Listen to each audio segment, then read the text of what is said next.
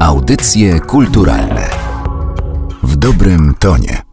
W niektórych publikacjach można znaleźć dość ciekawe wyjaśnienie pochodzenia czasownika całować. Uważa się, że całować powstało od słowa cały, bo gdy ludzie się całują, to stają się całością. Jest to bardzo ładna interpretacja, ale prawdziwa tylko połowicznie. Otóż rzeczywiście całować wywodzi się od przymiotnika cały, ale nie dlatego, że w wyniku całowania ludzie się scalają. Czasownik całować powstał w czasach, w których cały miał inne znaczenie niż ma obecnie i właśnie do tego pierwotnego znaczenia przymiotnika cały nawiązuje ten całować. Cały był kiedyś tym samym, czym jest dzisiejszy zdrowy. W związku z tym całować dawniej znaczyło pozdrawiać.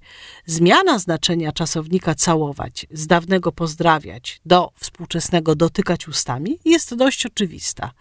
Gdy ktoś wyruszał w podróż albo na wojnę, pozdrawiano go. Słowom pozdrowień towarzyszył gest dotknięcia czoła albo policzka albo ust tej osoby, czyli osoby wyruszającej w drogę, przez usta osoby pozdrawiającej. A zatem zdanie pocałowała go na pożegnanie, które początkowo odnosiło się wyłącznie do pozdrowień, z czasem zyskało pewien naddatek znaczeniowy. Zaczęto nazywać też czynność dotknięcia ustami, którą wykonywano w czasie pozdrawiania. I stąd wzięło się dzisiejsze znaczenie czasownika całować. Śladów tego pierwotnego znaczenia czasownika całować już nie mamy.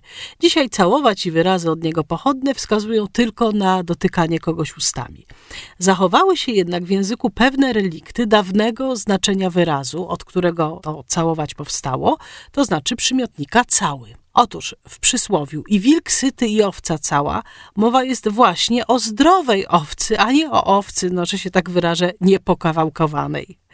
Owca cała, zestawiona z sytym wilkiem, to obraz jakiegoś dobrostanu owczego, sytuacji, w której owca się dobrze czuje. To dawne znaczenie całego bardzo wyraźnie uwidacznia się też w wyrażeniu cały i zdrowy. Ma ono charakter tautologiczny, tak jak na przykład tylko i wyłącznie albo krótko i węzłowato. Oba elementy to samo. Można sobie wyobrazić, dlaczego cały, który kiedyś znaczył zdrowy, dzisiaj odnosi się do czegoś, co jest w jednej części, co jest w nienaruszonym stanie. Otóż, gdy o kimś, kto wracał z wojny, mówiono, że jest cały, to miano na myśli dwa stany. Po pierwsze, że nic mu nie dolega, czyli jest zdrowy, czyli cały w dawnym znaczeniu, a po drugie, no, że ma wszystkie członki na swoim miejscu, czyli jest, mówiąc dość obrazowo i okrutnie, w jednej części, czyli cały w znaczeniu współczesnym.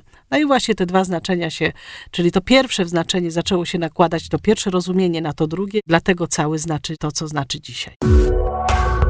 Audycje kulturalne w dobrym tonie.